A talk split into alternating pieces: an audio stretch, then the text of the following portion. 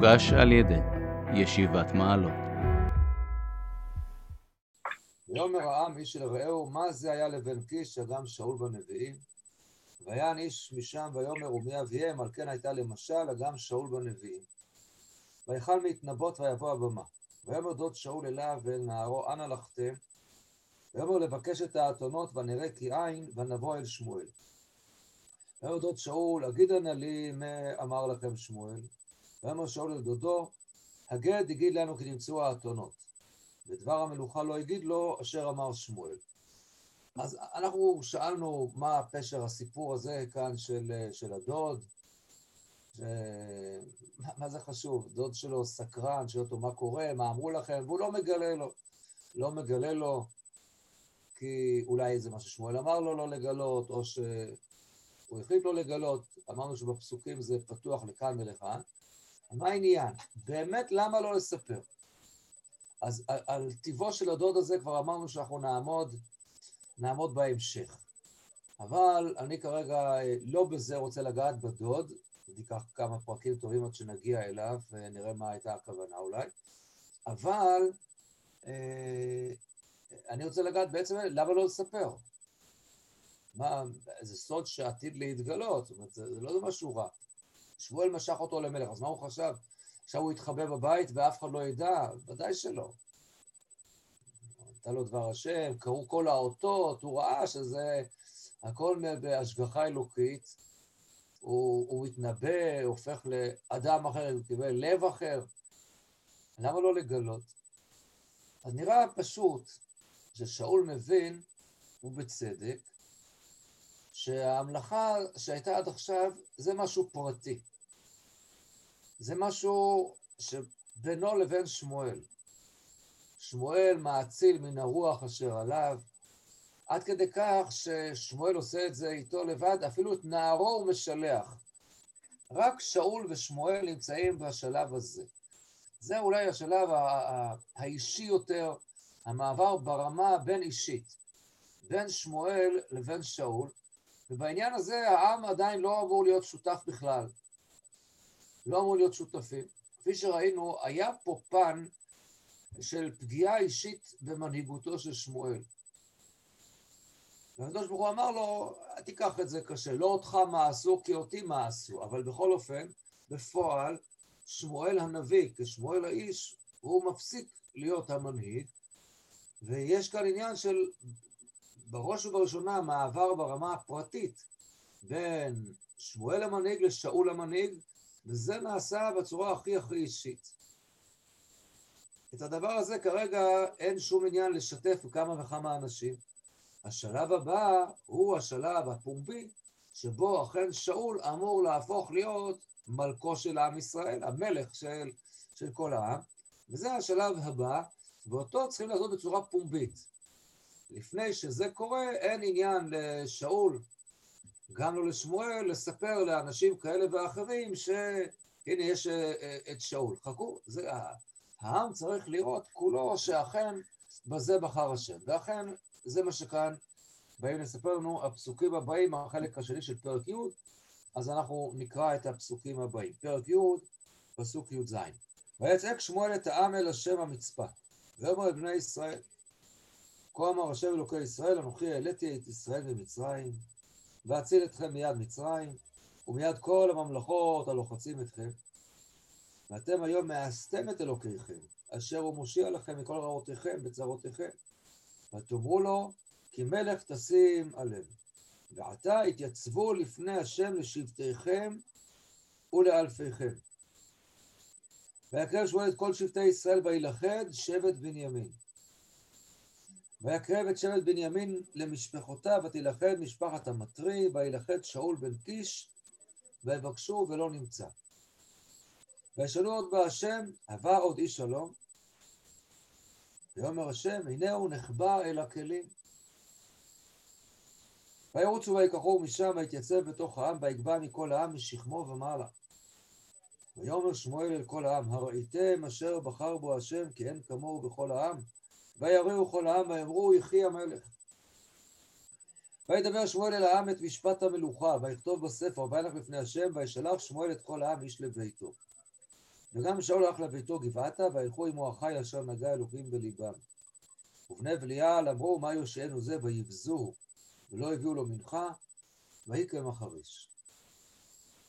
טוב, כאן קוראת המלאכה כבר בצורה הפומבית, שמואל מציין, אוסף את כל ישראל, ולא לגמרי ברור שהעם מבין מראש, כששמואל מזעיק אותם, שה... שתכלית האספה היא בחירת מלך. אולי אפילו הביטוי ויצעק שמואל את העם, אלה שאומרים, זה ביטוי שמתאים יותר, ספר שופטים, אולי הוא מזעיק אותם למלחמה. ואז אולי אפילו יש תחושה, אולי אפילו איזושהי התנגדות אולי יכולה להיווצר כאן, כי רגע, אנחנו רצינו מלך שהוא זה שיצא בראשנו ונלחם במלחמותינו. ואני מזכיר ששמואל, כמה שניסה לשכנע אותם, ואמר להם את משפט המלך בצורה מאוד מאוד תקיפה, והעם אמר לא, אף על פי כן, אנחנו מעוניינים.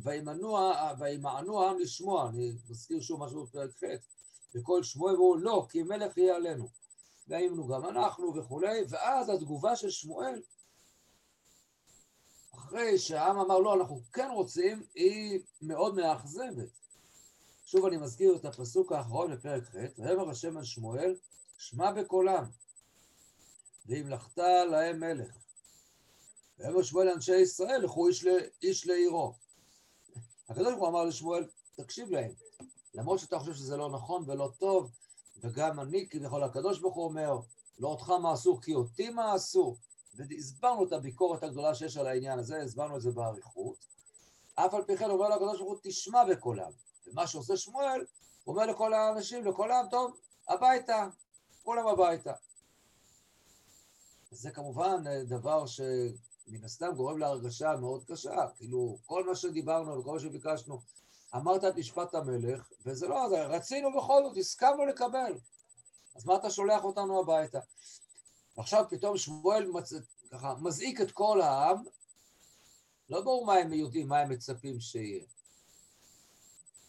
אבל אז שמואל אומר כמה וכמה משפטים שאחר כך נחזור עליהם, ואז הוא חוזר על אותם ביטויים, ואז, ואז הוא מגיע לעניין המלך, פסוק י"ט, אני חוזר אלינו, ואתם היום מאסתם את אלוקיכם אשר משה, ותאמרו לו, ותאמרו לו כי מלך תשימו לו, ועתה התייצבו לפני השם לשבטיכם ולאלפיכם. כן, הנה זה עומד לקרות, ובעצם הדבר הזה הוא דבר אה, שמן הסתם גורם להפתעה גדולה, בטח גם לשמחה גדולה. וברגע שבוחרים ושאול, אז העם מריע, ויראו, יריעו, ויראו יחי המלך, פה איזושהי הרגשה ככה מאוד מרוממת. הנה, זה... קיבלנו. סוף סוף מה שרצינו ומה שביקשנו, וזה יוכל לעזור לנו. אבל מתברר שההתלהבות הזאת מתפוגגת, מתפוגגת לדי מהר. והפרק נגמר במין קול ענות חלושה, וצריך להבין מה כאן העניין, למה זה קרה. אז נתחיל אולי מהנקודה הזאת, שבה אנחנו מוצאים את שאול הנחבא אל הכלים. כולנו מבינים ויודעים מה זה נחבא אל הכלים, ואנחנו מתרשמים מהענווה של שאול ומהצניעות שיש בו. הוא בכלל לא רוצה. מה המלך? אפילו כשהגבאי מבקש שלו לגשת למנחה הוא לא ניגש. אז למלך, יודעים, בחור ביישן, נחמד, בחור, איזה יופי. כמה זה טוב שלמלך גם תהיה לו ענווה, נחבא אל הכלים, מה יותר טוב מזה? העניין הוא שלא בטוח שזה מה שהעם מרגיש. כי נופל הגורל, וזה נופל על שאול, והוא לא נמצא. אז אולי חלק מהאנשים חושבים, מה זה הדבר הזה? זה כנראה לא יותר מדי מעניין אותו. הבחור לא הגיע אפילו לא לאספת החברים. הוא לא הגיע כי זה לא אכפת לו, לא מעניין אותו.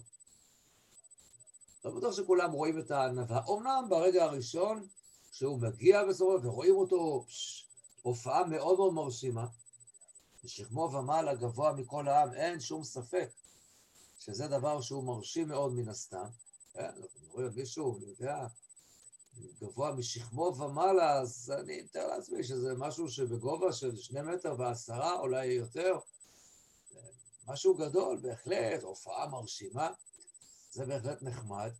בוא נדבר על הגובה של שאול, למה זה כל כך חשוב, אבל לפחות כרגע אין ספק שזה מרשים. כן, הוא המלך, ראש, ראש העם שעומד בראשם, הוא באמת הכי גבוה. כן, זה בהחלט, אה, לפחות מהבחינה הזאת, וגם שמואל אומר גם את הדבר הזה, כן, אה, וירוצו ויקחו משם ויתייצב בתוך העם ויגבע מכל העם משכמו ומעלה ויאמר שמואל אל כל העם הראיתם אשר בחר בו השם? כי אין כמוהו בכל העם. מה זאת אומרת הראיתם אשר בחר השם?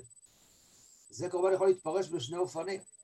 האופן האחד זה הראיתם, ראיתם את הגורל, זה האורים ותומים בחרו אותו, בחר השם.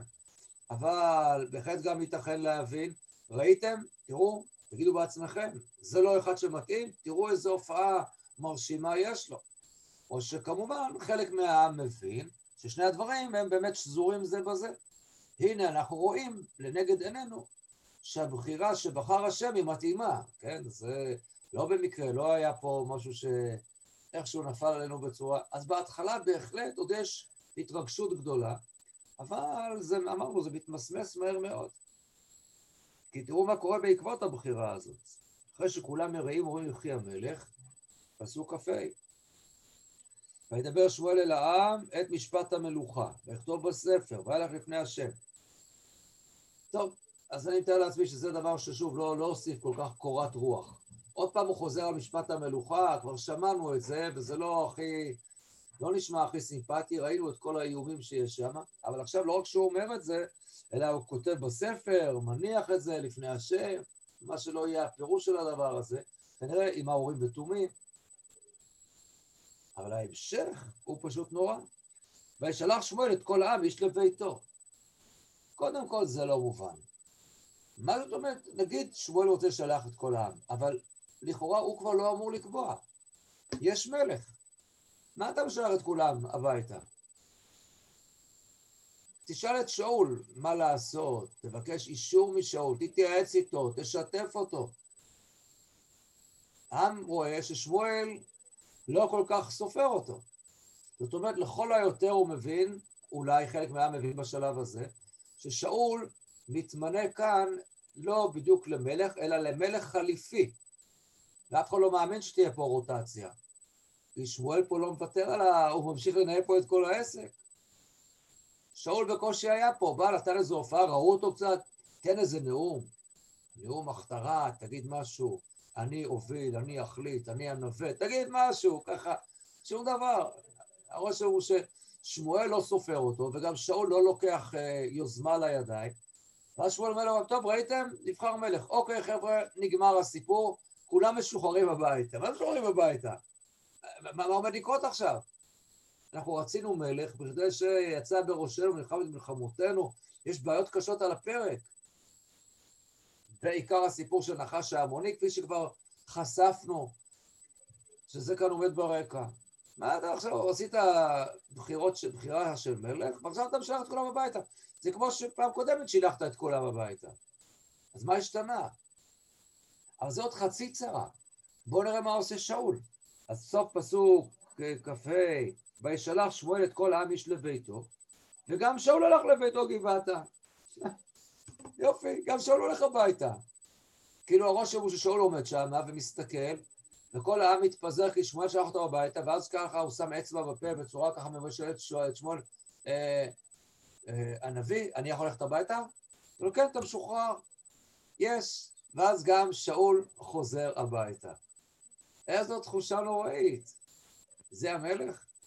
אז זה נכון, הוא גבוה, הוא גם נראה בהחלט מרשים. אוקיי, נו, אז מה? זה, זה לא מספיק הדבר הזה. הוא לא מגלה מנהיגות, הוא לא עושה שום דבר. שמואל אמר הביתה, הביתה, יופי, הוא חוזר הביתה. אולי תעבור בזה חנות, תקנה כתר, אולי שרביט, משהו. לא יודע, לא יודע. איזו אתון לבנה, לא יודע, משהו, ככה, שום דבר. שום דבר. אז יש כמה שמלווים אותו. באמת כמה צדיקים, וילכו עמו החיל אשר נגע אלוהים בליבם. יש כמה צדיקים, מלווים אותו, ובטח מבקשים ממנו, אולי תגיד משהו וזה, אבל שאול שותק. בני בליעל אמרו, מה יושיענו זה? ויבזו. לא הביאו לו מנחה. ויקם החריש. לא, מה זה הדבר הזה? זה מלך זה? זה למך, זה לא מלך. פתאום, מה זה ככה? מי הוא, מה הוא, איזה מין דבר זה, עבדו עלינו, זה לא רציני. והם כנראה עושים את זה בצורה, לא אומרים את זה בשקט, אלא בהחלט הדברים נשמעים.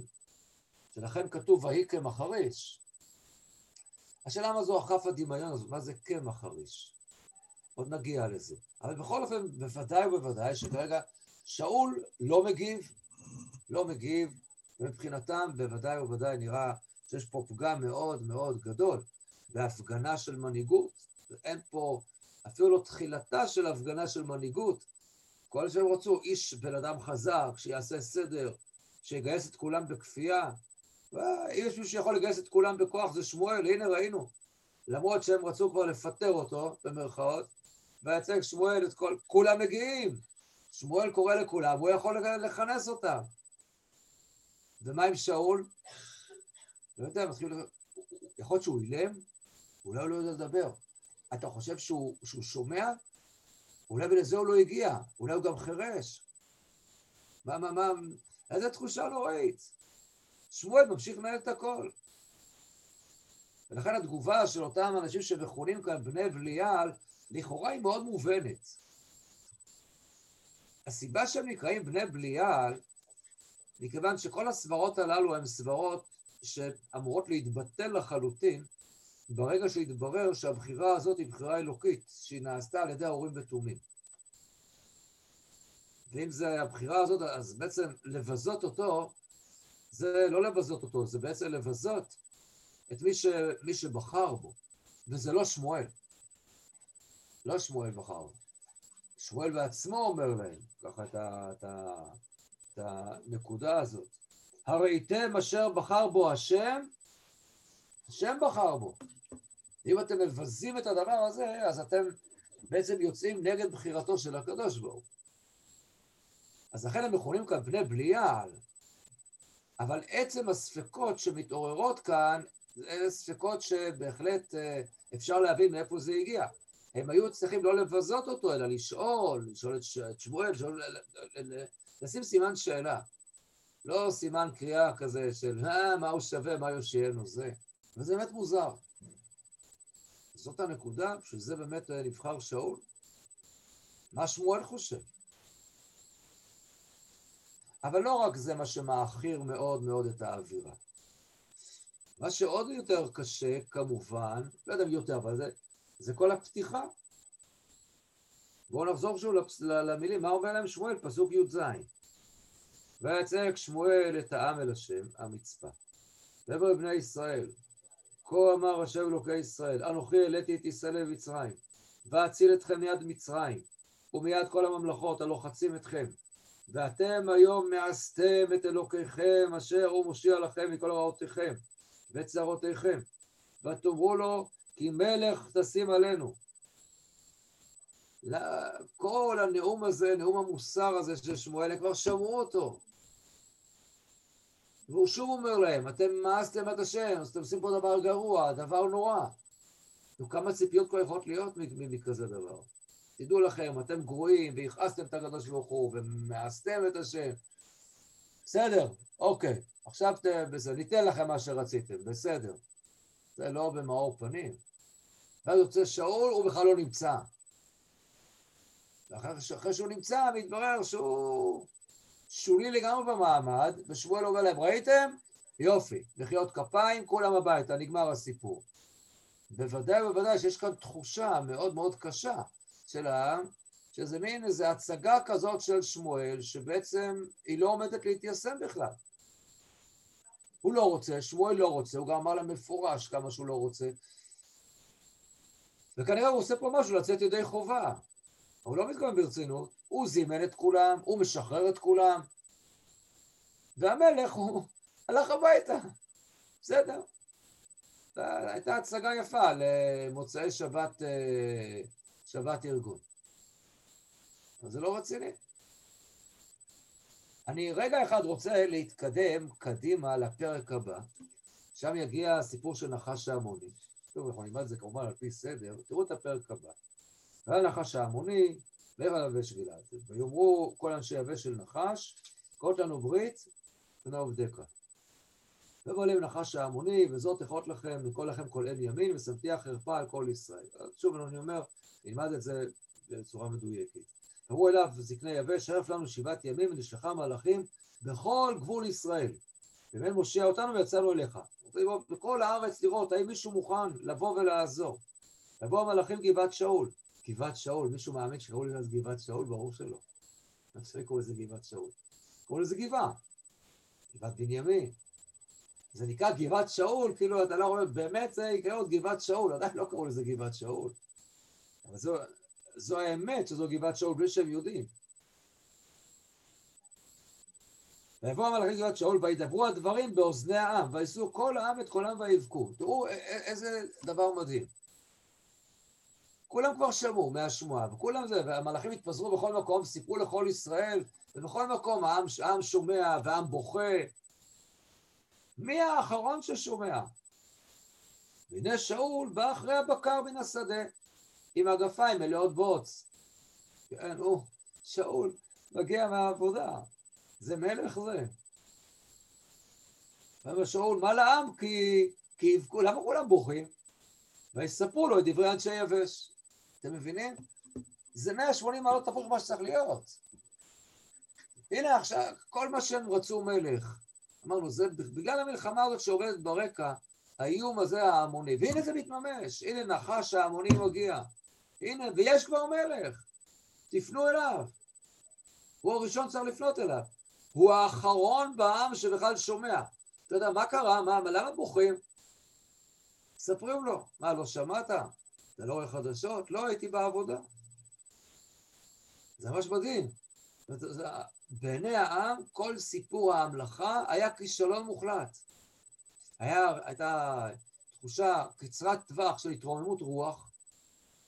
ברגע שפתאום ראו אותו לראשונה, באמת התפעלו, ושמואל אומר, ראיתם אשר בחר בו השם, אין כמוהו מכל באמת מרשים. אבל מהר מאוד אנחנו רואים שזה, אוקיי, נחמד, אבל זה לא משהו מעשי. לא קורה, לא קרה כלום, ולא לא השתנה שום דבר, ולכן באמת יש לעם תחושה מאוד מאוד קשה. זו פעם ראשונה שבצורה ציבורית ממליכים מלך בעם ישראל, וזה ממש אה, כישלון מהדהד. אז אנחנו נראה לקראת מה הדבר הזה מוביל, אבל אפשר להבין את התחושה והאכזבה הקשה של העם, עד כאן אף אחד לא רואה בשאול כתובת אחרי, אחרי הסיפור הזה. ולכן כשמגיע הנחש ההמוני, אף אחד לא מעלה בדעתו לפנות אליו. זה מעניין, כי מבחינה מסוימת אני חושב שזה יותר מוכר סיטואציה כזאת, שיש מלך שהקדוש ברוך הוא רואה שהוא המלך, ואף אחד אחר לא רואה ולא מבין ולא יודע, זה יותר מוכר לנו, אני חושב, יותר צרוב בתודעה שלנו, דווקא אצל דוד, שיהיה מחליפו של שאול כידוע. אצל דוד כולנו זוכרים את הסיפור ששמואל מגיע אל ישי ואל משפחתו, ואולי זה המלך, אולי זה המלך, וזהו, ו... ואז עוברים כל שבעת הילדים הראשונים, וזה לא זה, גם לא בזה, לא בזה בחר השם, לא בזה, וזו הפתעה גדולה.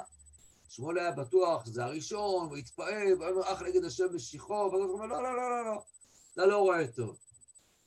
אולי זה, אולי זה, אולי זה. נגמר, התמו הנערים. אומר אישה, אה וואו, יש עוד אחד, נכון, יש עוד אחד שבכלל אף אחד לא חשב. עוד אחד שאמרו בצאן. ואז דווקא זה שלא חשבו עליו, הוא זה, זה מאוד מזכיר עכשיו את הסיפור של שאול. כלומר, הסיפור של שאול, אנחנו פחות זוכרים שזה כך. אבל גם כששאול נבחר למלך, די מהר כל העם חשב שהוא כנראה לא מתאים. ואף אחד לא שלח אליו ברגע האמת לבוא ולעשות משהו, להושיע את ישראל, מיד נחש ההמוני. שוב, הוא האחרון. אז זה דבר מעניין שצריך לראות, נצטרך לעמוד קצת מה המשמעות הרוחנית של, ה, של התופעה הזאת, ובינתיים בכל אופן זה דבר שהוא כאן מאוד בולט. נקודה נוספת מאוד מעניינת, שהיא תתחדד מאוד בפרק הבא, אבל היא כבר בבחירה הזאת של, ה, של הגורל, למה הגורל צריך להיערך בצורה כזאת? מה אומר להם שמואל? איך אתם uh, התייצבו לפני השם לשבטיכם ולאלפיכם. והקם שמואל את כל שבטי ישראל, וילכד את שבט בנימין. וילכד את בנימין למשפחותיו, וילכד משפחת המטרי, וילכד שאול בן קיש ויבקשו ולא נמצא. אי אפשר היה לוותר על הסיפור הזה, אפשר קצת לקצר הליכים. אי אפשר לעשות את זה באמת יותר קצר. ההורים בתורי לא יכולים להגיד, שאול בן קיש, למה צריך את השלבים הללו? אז זה כמובן מוכר לנו היטב סיפור דומה, אפילו יותר בעוצמה, בגורל, שאולי יותר מוכר כגורל, שם זה נשמע יותר דרמטי, וזה הסיפור של לכידתו בחרב. הרב, השתיקו לך את המיקרופון. כמה זה אני כבר מדבר לעצמי? הרבה זמן? לא, לא, איזה עשר שניות בערך, משהו כזה. אה, בסדר. טוב, כמו שאמרתי ששאול לא מדבר, אז כנראה ככה מדבר לעצמו, בסדר? עכשיו שומעים. אז אני אומר שהאריכות פה של הגורל מזכירה את האריכות המאוד בולטת שקורית אה, בלכידתו של אחן. וגם שם אנחנו הסברנו שהעסק קורה שם במכוון, זאת אומרת, יש עניין מיוחד לעשות את זה כל כך לאט. יש עניין שבהתחלה נלכד שבט יהודה, ולאחר מכן ככה משפחה, בית האב, עד שמגיעים בסופו של דבר אל החאן. אה, והדברים לא, זה לא סתם רק בגלל שזו הטכניקה, כי ההורים בתומים, הבטריות שלהם חלשות וזה עובד לאט לאט. לא, לא זו הסיבה. יש באמת סיבה. אז בסיפור של החאן לא נחזור עליו. כרגע אני רק אומר ברגע נקודה אחת שהיא אולי משותפת. במבט ראשון נראה שברגע שככה אה, כל העם עומד, נו בוא נראה אם הגורל יצליח לפגוע בול. ואז זה נופל על שבט יהודה, וכולם מוחאים כפיים, וואו, כל הכבוד, אחלה, בוא נראה אם הוא יצליח יותר, עוד מחיאות כפיים, ועוד מחיאות כפיים עד שנגע... אז זה ממש לא כך, ממש לא כך. שוב, אני לא מלמד את כל שני הפרקים שקשורים לעניין שם, פרקים ז' וח' ויהושע, אבל אני רוצה לומר לכם שהסיפור שם של הטלת הגורל הייתה סיפור, זה היה סיפור מלחיץ מאוד מאוד מאוד. וכמעט כל העם, להם, הייתה להם סיבה טובה לחשוד שהגורל ייפול עליהם. וברגע שהגורל נפל על שבט יהודה, אלפי אנשים הפסיקו לנשום משבט יהודה מרוב לחץ. והנחת הרווחה שבקעה מפי האחרים יכלה להפיל את חומות יריחו אם היו מקימים אותם שוב. וכך לאט לאט כל זה התקדם. היה בזה עניין מיוחד באמת אה, לכל תצוגת התכלית הזאת. כל שלב כזה היה מאוד מאוד יקר וחשוב. גם פה, גם פה. אולי נתחיל בעניין המיוחד הזה, שהשבט שעולה בגורל הראשון, השבט פה שנקרא, זה בנימין. אני מתאר לעצמי שזה לא בדיוק מה שהעם ציפה לו. שבט בנימין. לא בגלל שבנימין הוא הצעיר שבשבטים, זה כבר לא משנה עכשיו, כן? כבר אנשים כבר באותם גילאים. אבל למה הדבר הזה נשמע ממש ממש מוזר ולא ברור שהוא מתקבל טוב בעיני העם?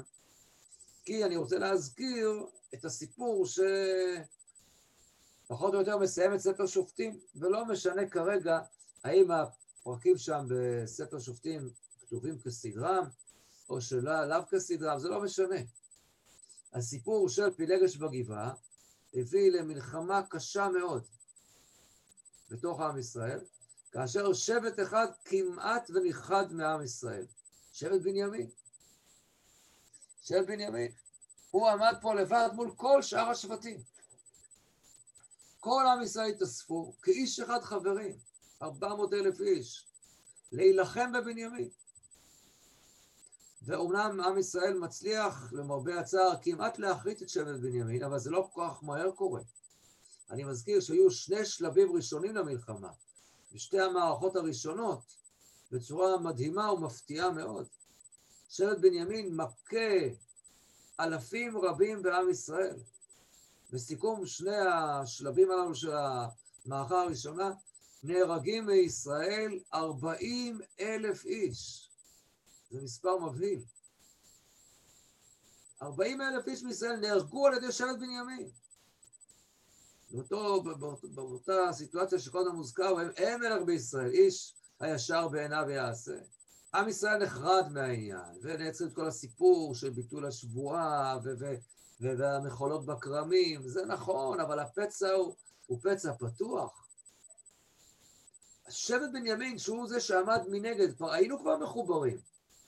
כל העם זכה להתאחד, במרכאות, זכה להתאחד במלחמה הזאת. מלחמה יחידה בכל תקופת ספר שופטים שבו העם מגיע ביחד.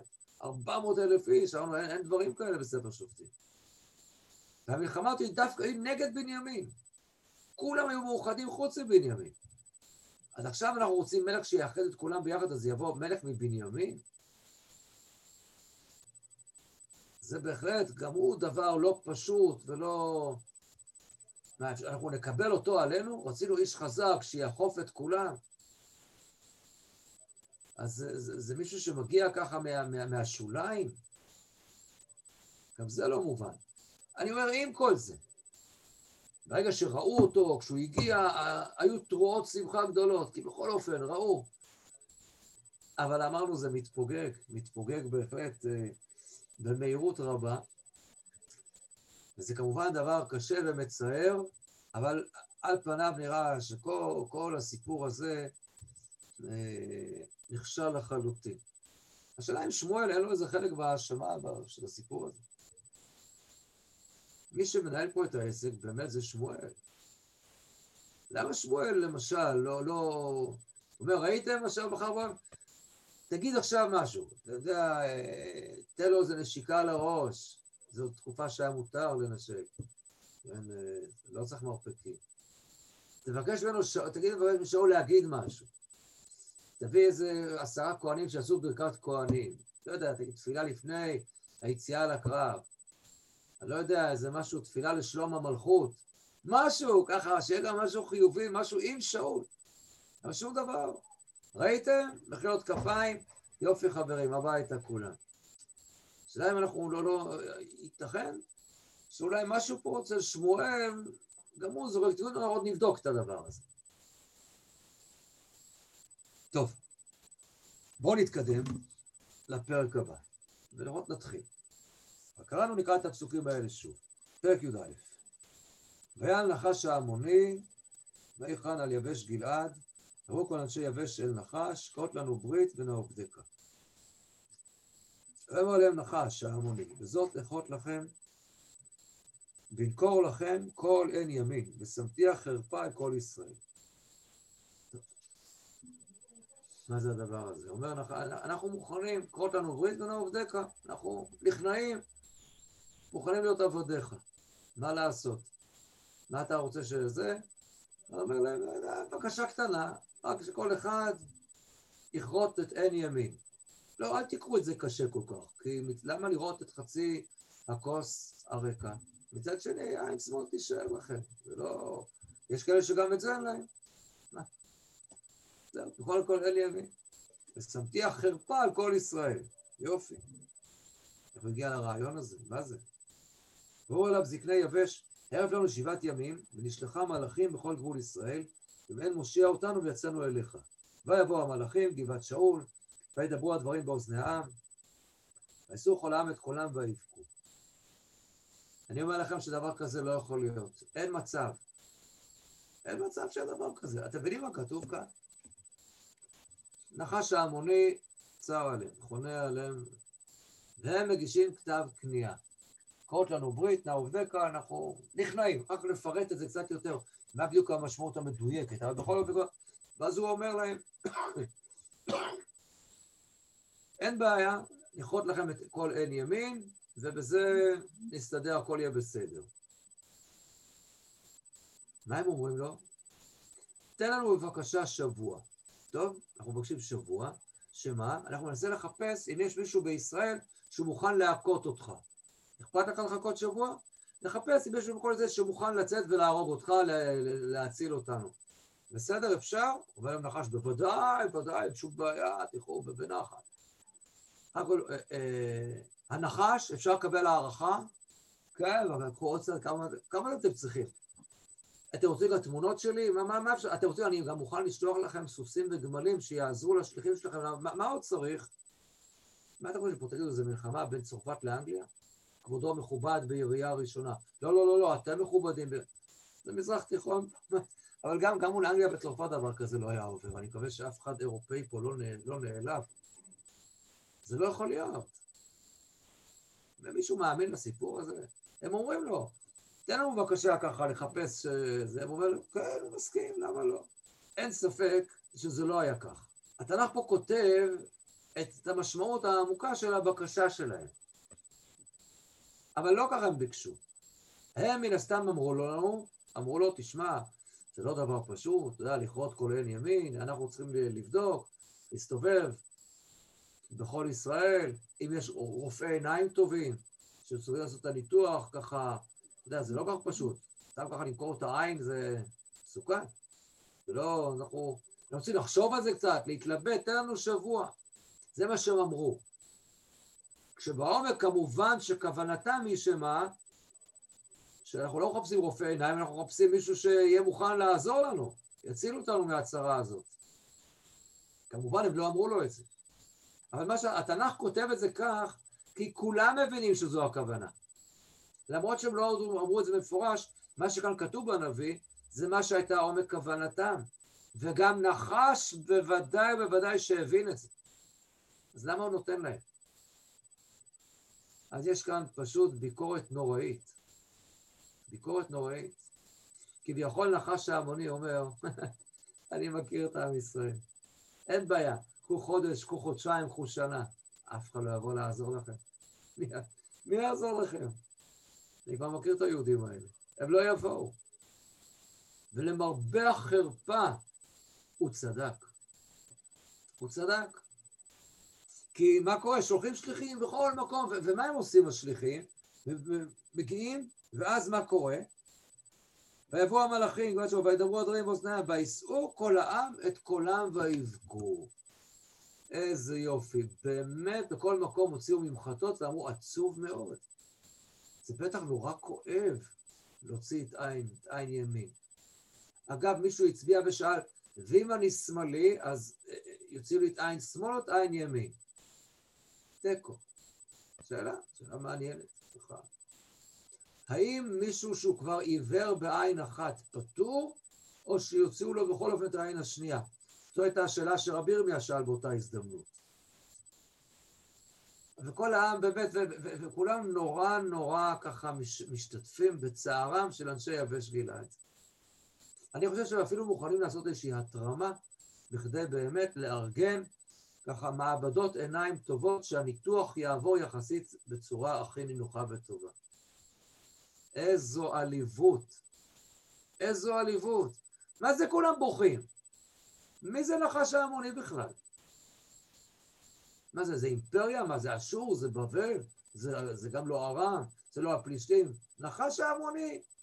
made in Jordan. עם כל הכבוד, אני מקווה שעכשיו אני לא הורס איזה הסכם שלום שיש לנו. זה לא, אמרתי הרבה פעמים, המון של אז זה מאוד מאוד דומה לסדר הגודל של ירדן עכשיו. אז אם הם מאיימים על מקום שנקרא יבש גלעד, זה באמת מפחיד. אבל יבוא הצבא של עם ישראל ויפתור את הבעיה, מה זאת אומרת?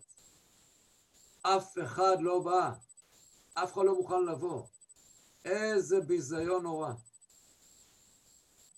והתנ"ך מציג את זה כאן ממש בצורה, בצורה צינית, שכביכול הם ממש מבקשים ממנו בפועל. אתה מוכן שאנחנו נלך ולחפש אנשים שיעזרו לנו לנצח אותך ולהכות אותך אחת ולתמיד? והוא אומר להם, כן, בבקשה, תלכו. אגב, שבעת ימים אתם כוללים גם שבת? זה פיקוח נפש? או שאתם רוצים כאילו יום אחרי זה, יום כנגד יום? שאלה, תבטאו בזה. ואתה אומר, לא, לא, לא, זה פיקוח נפש, זה פיקוח נפש. הוא אומר לו, בסדר, מאה אחוז, אתם יכולים ללכת. נחש נחש. ממש נורא, תיאור נורא. איזה ביזיון. זה בדיוק התיאור שמעצב את, את, את, את התקופה הנוראית הזאת של ספר שופטים. שאף אחד לא בא לעזור לשבטים אחרים. הפירוד הזה שיש בעם ישראל. נו, בשביל זה רציתם מלך. בשביל זה בדיוק רציתם מלך. על זה דיברנו. שיקום מישהו ושיאחד את כולם בכוח, והגענו, ויש. וזה נמצא, נמצא מתחת לפנס, המלך הזה. ואף אחד לא מעלה בדעתו לפנות אל שאול. אבל כשהקדוש ברוך הוא בחר בשאול, כמובן שהקדוש ברוך הוא ידע למה הוא בחר בשאול. והמהפך המדהים שקורה כאן, המהפך באמת שהוא שופך ככה איזה רוח של אופטימיות על כל אווירת הנכאים הזאת. בואו נמשיך לקרוא. פסוק ה', והנה שאול בא אחרי הבקר, מן השדה, ויאמר שאול, מה לעם כי יבכו? ויספרו לו דברי אנשי יבש. ותצלח רוח אלוקים על שאול כשמעו את הדברים האלה, ויחר אפו מאוד. ויקח צוות בקר וינתחהו, וישלח בכל גבול ישראל, ביד המלאכים, לאמור, אשר איננו יוצא אחרי שאול ואחר שמואל, כה יעשה לבקרו, ויפול פחד השם על העם ויצאו כאיש אחד. וואו, איזה מהפך, מדהים. זה הבחורצ'יק, השקט והביישן, שלא מוציא מילה מהפה, ויהי כמחריש. תראו את העוצמה הזאת של אהבת ישראל שבוערת אצל שאול. כשהוא שומע את הדבר הזה, הוא לא מחריש יותר. מה? מי זה נחש זה שיבוא לפגוע באנשי יבש גילה, בעם ישראל? וואו, ופתאום איזו, איזה עוצמות מתגלות כאן. לוקח, זה דבר, מנתח, שומע, בכל מי שלא יוצא, כה יעשה לבקרו. וואו, מה שהם חשבו, מה שהם רצו. אחד ש, שמפחדים ממנו. מהפך ברגע, מדהים. תשימו לב לדבר היותר מדהים אולי שכתוב כאן. מה הוא אומר שאול? הצנוע, הענה והביישן. ויקח צוות בקר וינתחהו וישרה בכל גבול ישראל ביד המלאכים לאמור, אשר איננו יוצא מי? אחרי שאול ואחר שמואל. הוא כבר מקדים את עצמו לשמואל. שאול לוקח את ההנהגה לידיים שלו עכשיו. בגלל שהוא לא יכול לסבול לשמוע את הדבר, צולחת עליו רוח אלוקים. מדהים.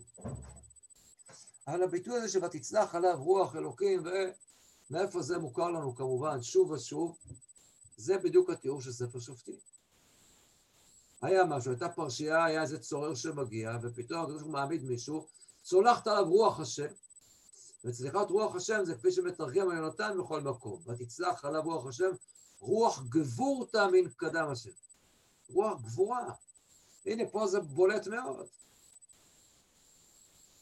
בעצם מה שמתברר כאן, שנו, מה הבעיה? יכולנו בדיוק לפתור את הבעיה עכשיו עם שופט. שאול מלך או שאול שופט? הוא לא יצא מארמון המלכות שלו אל אותה מלחמה. הוא בא מאחרי הבקר. כמו השופטים, כל אחד היה במקום שלו, בעניין שלו, ופתאום צולחת עליהם רוח השם, והם יוצאים להושיע את ישראל.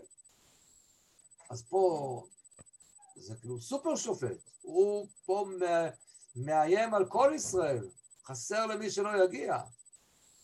אבל לכאורה, הפתרון אותו פתרון שהיה עד עכשיו. מגיע שופט חזק, וכפי שנקרא בהמשך, יושיע את ישראל. מה שעכשיו אולי היה מתבקש, שבעקבות הדבר הזה, שאול, אחרי הניצחון, ששוב נקרא אותו כבר בפעם הבאה, ישוב הביתה למקומו, כמו שהוא שב אחרי ההמלכה. ואז באמת הייתה לנו פה פרשייה נוספת של שופט. שופט עוד יותר חזק ועוצמתי מכל תקופת השופטים. אבל כפי שאתם יודעים, זה לא קורה. מה כאן ההבדל? מה כאן נקודה? לקראת מה הולכים כאן? אז את הנקודות האלה נצטרך כבר בעזרת השם לבאר ולברר, בעזרת השם, בשיעור הבא. אז עד כאן להערב, שלום לכולם. Amen.